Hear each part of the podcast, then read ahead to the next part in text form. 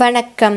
பொன்னியின் செல்வன் 3ஆம் பாகம், கொலைவாள், 34ஆம் அத்தியாயம், தீவர்த்தி அணைந்தது. அமாவாசை முன்னிரவு நன்றாக இருள் சூழ்ந்து விட்டது. வடதிசையில் தோன்றி மேலே வந்த கரிய மேகங்கள் இப்போது வானவெளி முழுதும் பரவி மறைத்து விட்டன. ஆகாசத்தில் ஒரு நட்சத்திரம் கூட கண் சிமிட்டவில்லை. மரங்களின் மீதும் புதர்களின் மீதும் பறந்த மின்மினி பூச்சிகள் சிறிது வெளிச்சம் அளித்தன. அதன் உதவி கொண்டு வந்தியத்தேவன் குதிரையை செலுத்தி கொண்டு போனான். எங்கே போகிறோம், எதற்காக போகிறோம், போவதனால் பயன் ஏதேனும் ஏற்படுமா என்பது ஒன்றும் தெளிவாகவில்லை. குந்தவை பிராட்டியின் அருமை தோழிக்கு ஆபத்து வந்திருக்கிறது. அவளை காப்பாற்ற முயலுவது தன் கடமை. அப்புறம் கடவுள் இருக்கிறார். ஒரு நாழிகை நேரம் குதிரை ஓடிய பிறகும் பல்லக்கை கண்டுபிடிக்க முடியவில்லை. வெறும் பைத்தியக்கார வேலையில் இறங்கி விட்டோமோ என்ற யோசனை வந்தியத்தேவன் மனதில் உதித்தது. குதிரையை நிறுத்தினான். அச்சமயம் சற்று தூரத்தில் ஏதோ சத்தம் கேட்டது. கூர்ந்து கவனித்தான். குதிரை காலடி சத்தம் போல் இருந்தது. ஆம், குதிரைதான். ஒரு குதிரையா, பல குதிரைகளா என்று தெரியவில்லை. பல்லக்கை காவல் புரிந்து கொண்டு போகும் குதிரை வீரர்களா இருக்கலாம்.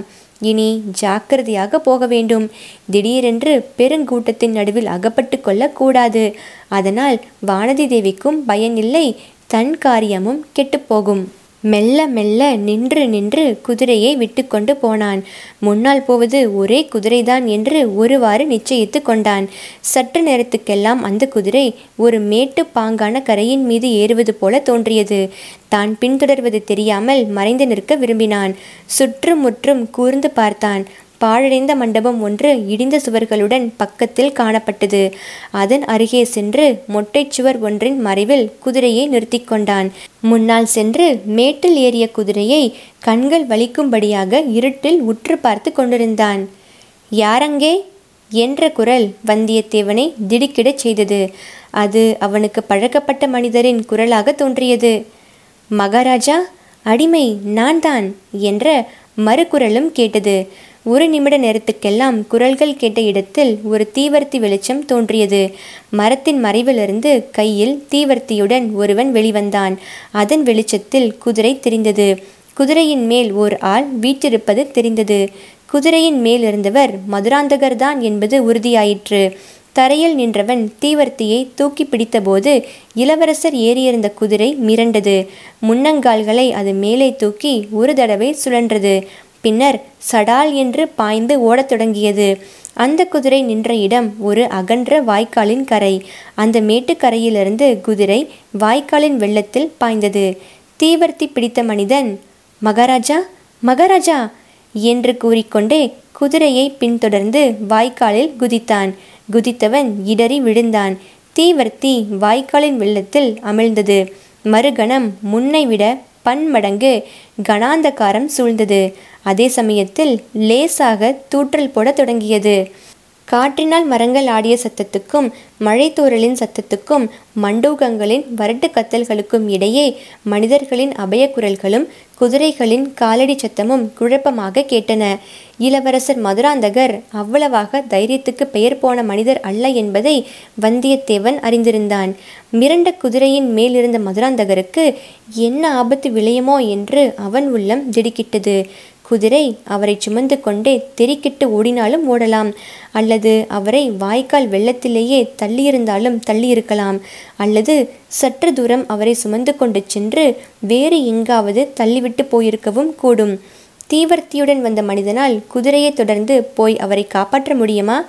அவனேதான் வாய்க்கால் வெள்ளத்தில் தடுமாறி விழுந்து விட்டானே. அச்சமயம் தான் செய்ய வேண்டியது என்ன?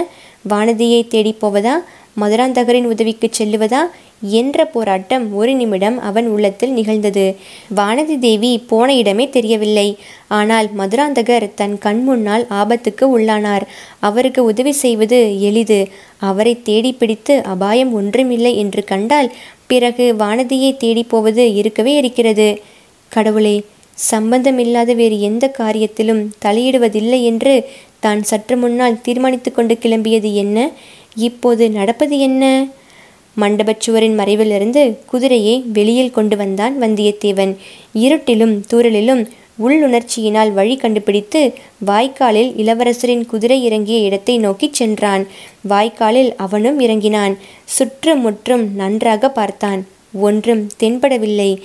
எங்கேயோ தூரத்தில் ஆ, ஓ, ஈ, டடபடா டடபடா, கடகட கடகடா என்பவை போன்ற விவரம் தெரியாத சத்தங்கள் கேட்டன. வாய்க்காலின் அக்கறையில் ஏறினான். கரை மேட்டுக்கு அப்பால் உற்று பார்த்தான். நெடுகிலும் நெல் வயல்களாக காணப்பட்டன. வயல்களில் சேற்றிலும் பச்சை பயிரிலும் குதிரையை நடத்தி செல்வது இயலாத காரியம். கரையோடு போய்த்தான் தேடி பார்க்க வேண்டும். வாய்க்காலின் கரையிலோ செடி கொடிகளும் முட்புதர்களும் அடர்ந்திருந்தன. அவற்றின் நடுவே சென்ற குறுகிய ஒற்றையடி பாதை வழியாக குதிரையை செலுத்தி கொண்டு சென்றான். மேலே மழை, கீழே சறுக்கும் சேற்றுத்தரை. ஒரு பக்கத்தில் வாய்க்கால், இன்னொரு பக்கத்தில் நெல் வயல்கள், சுற்றிலும் முட்புதர்கள். குதிரை மெல்ல மெல்ல சென்றது. நேரமோ ஒரு நிமிஷம் ஒரு யுகமாக சென்றது. தூறல் மழையாக வலுத்து கொண்டிருந்தது. இருட்டு மேலும் இருண்டு கொண்டிருந்தது.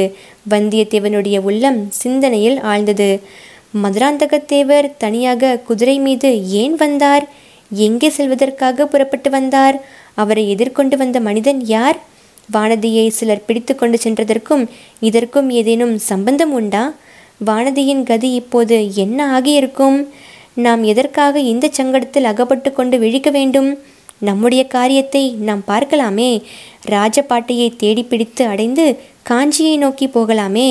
அதுதான் இந்த மழைக்கால இருட்டில் எப்படி சாத்தியமாகும்? இந்த காரியங்கள் எல்லாம் நமக்கு சம்பந்தம் இல்லை என்று எப்படி தீர்மானிக்க முடியும்? கடம்பூர் சம்புவரையர் அரண்மனையில் நமக்கு சம்பந்தம் இல்லாத காரியத்தை கவனித்ததினால் பிற்பாடு எவ்வளவு உபயோகம் ஏற்பட்டது.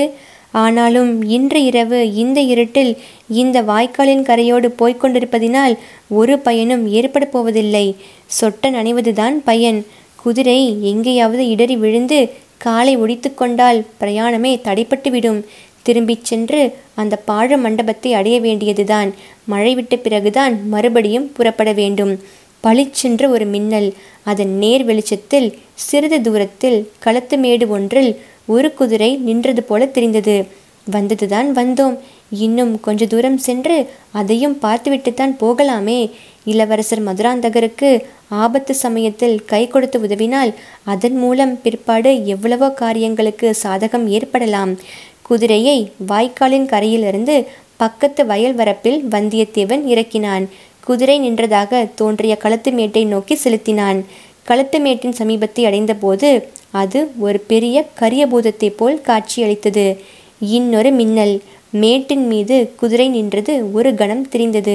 குதிரையின் பேரில் ஆள் இல்லை என்பதை வந்தியத்தேவன் கவனித்து கொண்டான். இடி இடித்தது. இடிக்கும் மின்னலுக்கும் பயந்துதானோ என்னவோ அந்த குதிரை மறுபடியும் தெரிக்கட்டு பயந்து ஓடத் தொடங்கியது. அதை தொடர்ந்து போவதில் இனி ஒரு பயனும் இல்லை. பக்கத்தில் எங்கேயாவது குதிரை மேலிருந்து விழுந்த மதுராந்தகத்தேவர் ஒருவேளை இருக்கக்கூடும். ஆகையால் வந்தியத்தேவன் பலமுறை குரல் கொடுத்து பார்த்தான். ஜிம் ஜிம் ட்ரிம் ட்ரிம் என்னும் மழை இறைச்சலை மீறி அவனுடைய இடி முழக்க குரல் அங்கே யார், அங்கே யார் என்று எழுந்தது. நாலாபுறத்திலும் அங்கே யார், அங்கே யார் என்ற எதிரொலிதான் கேட்டது. மழை மேலும் வலுத்து கொண்டிருந்தது. வாடை காற்று விர் என்று அடித்தது. காற்றின் வேகத்தினால் மழை தாரைகள் பக்கவாட்டில் திரும்பி தாக்கின. குதிரை உடம்பை சிலிர்த்து கொண்டது. வந்தியத்தேவனுடைய உடம்பும் மழையினால் தாக்கப்பட்டு குளிரினால் நடுங்க தொடங்கியது. இனி அங்கே நிற்பதில் ஒரு பயனும் இல்லை. வந்தியத்தேவன் குதிரையை வந்த வழியே திருப்பினான். தன்னுடைய அறிவீனத்தை எண்ணி வருத்தப்பட்டு கொண்டே வந்தான். இனிமேலாவது இத்தகைய அசட்டு காரியங்களில் இறங்காமல் இருக்க வேண்டும்.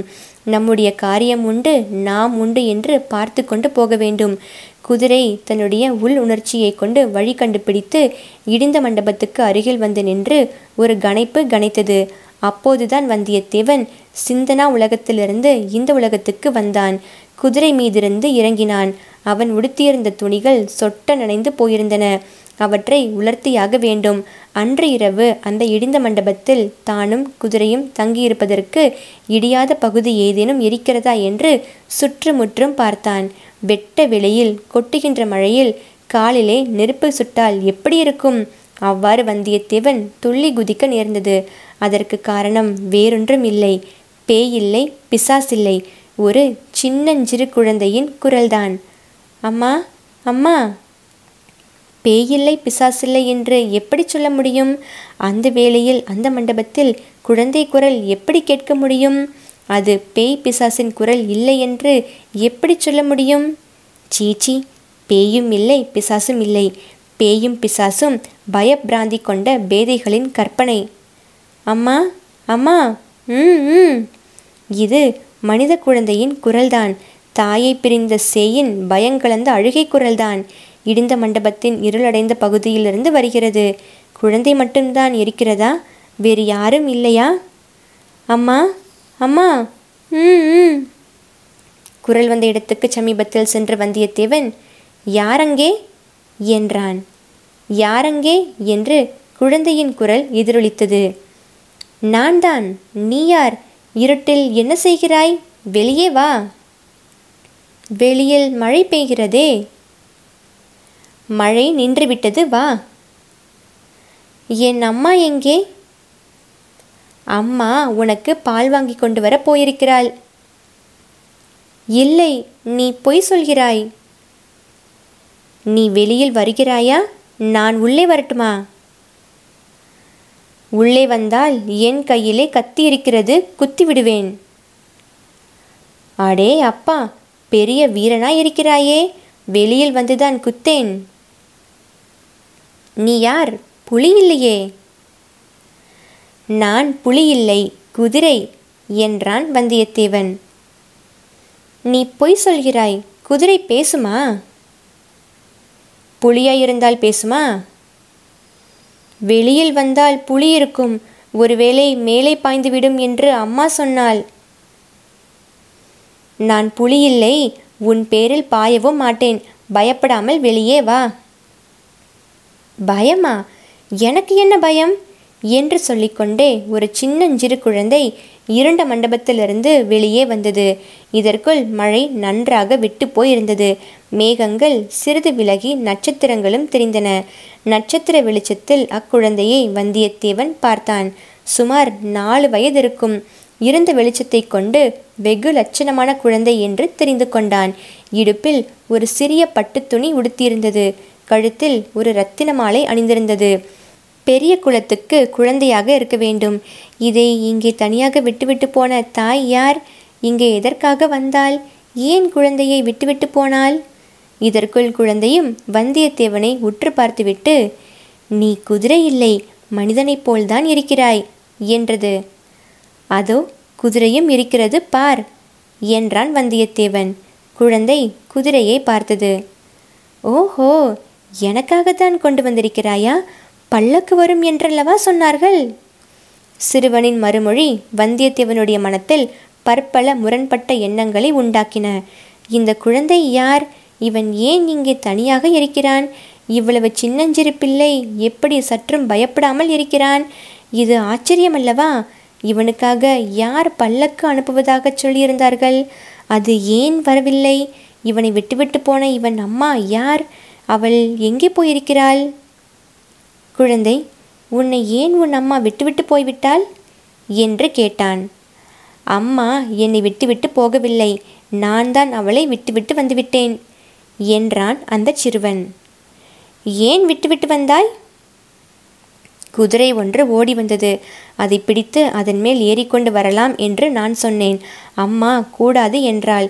நான் அவளுக்கு தெரியாமல் குதிரையை பிடிக்க ஓடி வந்தேன். அந்த குதிரைதானா இது?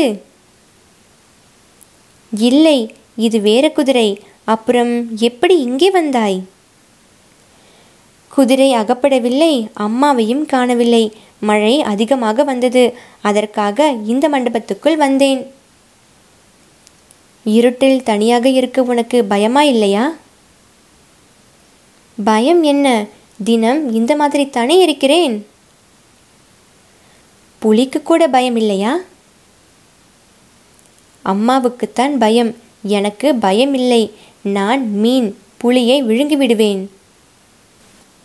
அடே, மீன் புலியை விழுங்குமா? நான் சாதாரண சின்ன மீன் இல்லை, பெரிய மகர மீன், திமிங்கலம். புலி, சிங்கம், யானை எல்லாவற்றையும் விழுங்கிவிடுவேன். வந்தியத்தேவன் மனத்தில் என்னவெல்லாமோ எண்ணங்கள் தோன்ற ஆரம்பித்தன. புளியை விழுங்கும் மீன் அதிசய மீன் அல்லவா? இப்படி யார் இந்த பிள்ளைக்கு சொல்லி கொடுத்திருப்பார்கள்? அதோ அங்கே என்ன சத்தம் என்று கேட்டான் சிறுவன். வந்தியத்தேவன் பார்த்தான். தூரத்தில் ஒரு கூட்டம் வந்து கொண்டிருந்தது. கூட்டத்தில் சிலர் தீவர்த்தி பந்தங்களை வைத்து கொண்டிருந்தார்கள். அவர்களுக்கு நடுவில் ஒரு பல்லக்கும் தெரிந்தது. எல்லாரும் பரபரப்புடன் ஓடி வந்து கொண்டிருந்தார்கள். அவர்களில் ஒரு பெண் பிள்ளையும் இருந்ததாக தோன்றியது. அங்கே, இங்கே, அதோ, இதோ என்ற கலவரமான குரல்கள் கேட்டன. இடிந்த மண்டபத்தை கூட்டத்தில் ஒருவன் பார்த்து சுட்டி காட்டினான். அவ்வளவுதான், எல்லோரும் அம்மண்டபத்தை நோக்கி ஓட்டம் பிடித்து ஓடி வந்தார்கள். அதோ வருகிறார்கள், பல்லக்கும் வருகிறது. எனக்கு பல்லக்கில் ஏற பிடிக்கவில்லை. என்னை உன் குதிரையின் மேல் ஏற்றிக்கொண்டு போகிறாயா என்று சிறுவன் கேட்டான். அந்த குழந்தையின் முகமும் தோற்றமும் பேச்சுக்களும் வந்தியத்தேவனுடைய மனத்தை கவர்ந்தன. அவனை கட்டி அணைத்து தூக்கி கொள்ளலாம் என்று தோன்றியது. ஆனால் மனத்திற்குள் ஏதோ ஒரு தடங்களும் கூடவே ஏற்பட்டது. எனக்கு வேறு அவசர வேலை இருக்கிறதே என்றான் வந்தியத்தேவன். நீ எங்கே போகப் போகிறாய்? காஞ்சிக்கு. காஞ்சிக்கா? அங்கேதான் என்னுடைய முக்கியமான சத்ரு இருக்கிறான். வந்தியத்தேவனுக்கு தூக்கி வாரி போட்டது. அவ்விதம் அந்த பிள்ளையின் அருகில் தான் நிற்பது கூட பிசகு என்று எண்ணினான். ஆனால் குதிரையின் மேல் ஏறி போவதற்கும் அவகாசம் இல்லை. கூட்டம் வெகு அருகில் வந்துவிட்டது. ஓடினால் சந்தேகத்துக்கு இடமாகும். இவ்வளவுடன் என்னத்தான் நடக்கப் போகிறது என்று தெரிந்து கொள்ளும் ஆவலும் வந்தியத்தேவனை பற்றியிருந்தது. ஆகையால் சற்று ஒதுங்கிச் சென்று இடிந்த சுவர் ஓரமாக இருட்டில் நின்றான். இதோ நான் இருக்கிறேன் என்று முன்னால் போய் நின்றான் சிறுவன். வந்தவர்களில் எல்லாம் முதலில் வந்தவள் ஒரு பெண் பிள்ளை. அவளுக்கு ஓடி வந்ததினால் இறைத்து கொண்டிருந்தது. அதை அவள் பொருட்படுத்தாமல் தாவி வந்து குழந்தையை எடுத்து வாரி அணைத்து கொண்டு, பாண்டியா, இப்படி செய்து விட்டாயே என்றாள். அவளுக்கு அடுத்தபடியே வந்தவன் ரவிதாசன். அவன் சிறுவனின் பக்கத்தில் வந்து நின்று, சக்கரவர்த்தி, இப்படி எங்களை பயமுறுத்தி விட்டீர்களே என்றான். சிறுவன் சிரித்தான். அப்படித்தான் பயமுறுத்துவேன். நான் குதிரை வேண்டும் என்று கேட்டேன். பல்லக்கு கொண்டு வந்திருக்கிறீர்களே என்றான். நாம் முன்னர் பார்த்திருக்கும் சோமன் சாம்பவன், இடும்பன்காரி, தேவராளன் முதலியவர்கள் சிறுவனை வந்து சூழ்ந்து கொண்டார்கள். சக்கரவர்த்தி, ஒரு குதிரை என்ன, 1000 குதிரை 10000 குதிரை கொண்டு வருகிறோம். இன்றைக்கு இப்பல்லக்கில் ஏறிக்கொள்ளுங்கள் என்றான் சோமன் சாம்பவன். மாட்டேன், நான் அந்த குதிரை மேலே தான் ஏறி வருவேன் என்று சிறுவன் கூறி சுவர் மறைவில் நின்ற குதிரையை சுட்டி காட்டினான். அப்போதுதான் குதிரையையும் அதன் அருகில் நின்ற வந்தியத்தேவனையும் அவர்கள் கவனித்தார்கள். ரவிதாசன் முகத்தில் வியப்பும் திகிலும் குரோதமும் கொழுந்துவிட்டு எரிந்தன. 2 அடி முன்னால் சென்று, அடப்பாவி, நீ எப்படி இங்கே வந்தாய் என்று கேட்டான். அட பிசாசே, கோடிக்கரையிலிருந்து நீ எப்படி இங்கே வந்தாய் என்று கேட்டான் வந்தியத்தேவன். ரவிதாசன் ஹ ஹ ஹா என்று சிரித்தான். நீ என்னை உண்மையாகவே பிசாசு என்று நினைத்து கொண்டாயா என்று கேட்டான். சிலர் செத்துப்போன பிறகு பிசாசு ஆவார்கள். நீ உயிரோடு இருக்கும் பிசாசு என்றான் வந்தியத்தேவன். இதற்குள் சிறுவன், அவனோடு சண்டை போடாதே, அவனை எனக்கு ரொம்ப பிடித்திருக்கிறது. இருட்டில் எனக்கு துணையாயிருந்தான். புலி வந்தால் கொன்று விடுவதாகச் சொன்னான். அவனும் நம்மோடு வரட்டும் என்றான். ரவிதாசன் சிறுவன் அருகில் சென்று, சக்கரவர்த்தி, அவசியம் அவனையும் அழைத்து போகலாம். தாங்கள் இன்றைக்கு ஒரு நாள் பல்லக்கில் ஏறிக்கொள்ளுங்கள் என்றான். சிறுவன் அவ்வாறே பல்லக்கை நோக்கி சென்றான். ரவிதாசன் வந்தியத்தேவனை மறுபடியும் நெருங்கி, இப்போது என்ன செய்ய போகிறாய் என்று கேட்டான். நீ அல்லவா சொல்ல வேண்டும். எங்களுடன் வந்துவிடு. எங்களுடைய ரகசியம் உனக்கு முன்னமே அதிகம் தெரியும். இப்போது இன்னும் அதிகமாக தெரியும். உன்னை விட்டுவிட்டு நாங்கள் போக முடியாது. வந்துவிடு. உங்களுடன் நான் வர மறுத்தால்? முடியாத காரியம். நீ பெரிய சூரன் என்பதை அறிவேன். ஆயினும் நாங்கள் 20 பேர் இருக்கிறோம். எங்களிடமிருந்து தப்பி நீ போக முடியாது. உயிரோடு தப்ப முடியாது என்றுதானே சொல்கிறாய்? நீ இளம் பிராயத்தவன். உலகத்தின் சுகங்கள் ஒன்றையும் அனுபவியாதவன். எதற்காக வீணுக்கு உயிரை விட வேண்டும்? வீணுக்கு யார்தான் உயிரை விடுவார்கள்? உங்களுடன் வர சொல்கிறாயே, எங்கே கூப்பிடுகிறாய்? நீங்கள் எங்கே போகிறீர்கள்? அப்படி கேள், சொல்கிறேன். பழுவூர் இளையராணியிடம்தான். ஓஹோ, அப்படித்தான் நினைத்தேன். இளையராணி இன்று எங்கே இருக்கிறாள்? இளையராணி இத்தனை நேரம் திருப்புரம்பியத்துக்கு வந்திருப்பாள். நீ வருவாயா மாட்டாயா? நானும் அந்த பக்கம்தான் போக வேண்டும். வழிகாட்ட யாருமே இல்லையே என்று பார்த்தேன். நல்ல வேளையாக நீ வந்து சேர்ந்தாய். போகலாம் வா என்றான் வந்தியத்தேவன். இதற்குள் சிறுவன் பல்லக்கில் ஏறிக்கொண்டான். பல்லக்கு நகர்ந்தது. அதை சுற்றிலும் தீப்பந்தங்களை பிடித்து கொண்டு பலவித கோஷங்களை எழுப்பிக் கொண்டும் ரவிதாசனுடைய கோஷ்டியார் சென்றார்கள். வந்தியத்தேவனும் அவர்களை தொடர்ந்து சென்றான். அவன் உள்ளத்தில் பல்வேறு எண்ணங்கள் அலைப்பாய்ந்தன. வானதியின் கதி என்ன? தெரியவில்லை. மதுராந்தகர் என்ன ஆனார்? தெரியவில்லை. தன்னுடைய கதி இன்று இரவு என்ன ஆகப் போகிறது? அதுவும் தெரியவில்லை. கடம்பூர் மாளிகையில் அன்று கண்டறிந்த சதிச்செயலை விட பன்மடங்கு சதிச்செயலை பற்றி இன்று நேர்முகமாக அறிந்து கொள்ளப் போகிறோம் என்பதில் சந்தேகமில்லை. அந்த வரையில் பிரயோஜனகரமானதுதான். ஆனால் அதற்கு பிறகு என்ன நடக்கும்? தன்னை உயிரோடு தப்பிச்செல்ல இவர்கள் விடுவார்களா? இவர்களோடு சேர்ந்து விடும்படி தன்னையும் கட்டாயப்படுத்துவார்கள். மாட்டேன் என்று சொன்னால் பலியிடத்தான் பார்ப்பார்கள். ஒருவேளை மறுபடியும் நந்தினியின் தயவினால்? பழுவூர் இளையராணியின் பெயரை ரவிதாசன் கூறியதும் அவர்களுடன் போக தான் இணங்கிவிட்டதை வந்தியத்தேவன் நினைத்து பார்த்தான். அது அவனுக்கே வியப்பை அளித்தது. மாயை என்றும் மோகம் என்றும் பெரியோர்கள் சொல்வது இதைத்தான் போலும். அவள் எவ்வளவு பயங்கரமான சதிச்செயலில் ஈடுபட்டிருக்கிறாள் என்பது அவனுக்கு தெரிந்துதான் இருந்தது. ஆயினும் அவளை சந்திப்பதற்கு ஒரு சந்தர்ப்பம் கிடைத்தது என்றால் அதை பயன்படுத்தி கொள்ள அவன் மனத்தில் ஓர் ஆர்வம் எழுந்தது. அடக்க முடியாமல் தன்னை மீறி எழுந்தது. யோசித்து பார்ப்பதற்கு முன்னால் அவன் வாய் வருகிறேன் என்று பதில் சொல்லிவிட்டது. ஆனால் வேறு வழிதான் என்ன? ரவிதாசன் கூறியது போல் இத்தனை பேருடன் தன்னந்தனியாக சண்டையிடுவது சாத்தியமில்லை. சிறிது அவகாசம் கிடைத்தால் தப்பிச் செல்வதற்கு ஏதேனும் ஒரு உபாயம் தென்படலாம். அத்துடன் இந்த சதிகார கூட்டத்தை பற்றியும் இவர்களுடைய நோக்கங்களை பற்றியும் இன்னும் தெளிவாக அறிந்து கொள்ளலாம். காஞ்சிக்கா போகிறாய்? அங்கேதான் என்னுடைய முக்கிய சத்ரு இருக்கிறான் என்று அந்த சின்னஞ்சிறு குழந்தை மழலை மொழியில் கூறியது அடிக்கடி வந்தியத்தேவனுக்கு நினைவு வந்து கொண்டிருந்தது. அந்த சிறுவன் யார்? அவனை சக்கரவர்த்தி என்று இவர்கள் அழைப்பதேன்? முக்கிய சத்ரு என்று அச்சிறுவன் யாரை குறிப்பிட்டான்? இந்த கேள்விகளுக்கெல்லாம் அவனுடைய மனத்தில் பதில்களும் தோன்றிக் கொண்டிருந்தன. நினைக்க நினைக்க பயங்கரம் அதிகமாகி கொண்டிருந்தது. கடவுளே, இவற்றுக்கெல்லாம் முடிவு எப்போது? வெகு சீக்கிரத்தில் என்று அவனுக்குள் ஒரு குரல் சொல்லிற்று. அந்த அதிசய ஊர்வலம் போய்கொண்டே இருந்தது. வயல்கள், வாய்க்கால்கள், வரப்புகள், காடு மேடுகளை தாண்டி ஒரு கணமும் நிற்காமல் போய்கொண்டு இருந்தது.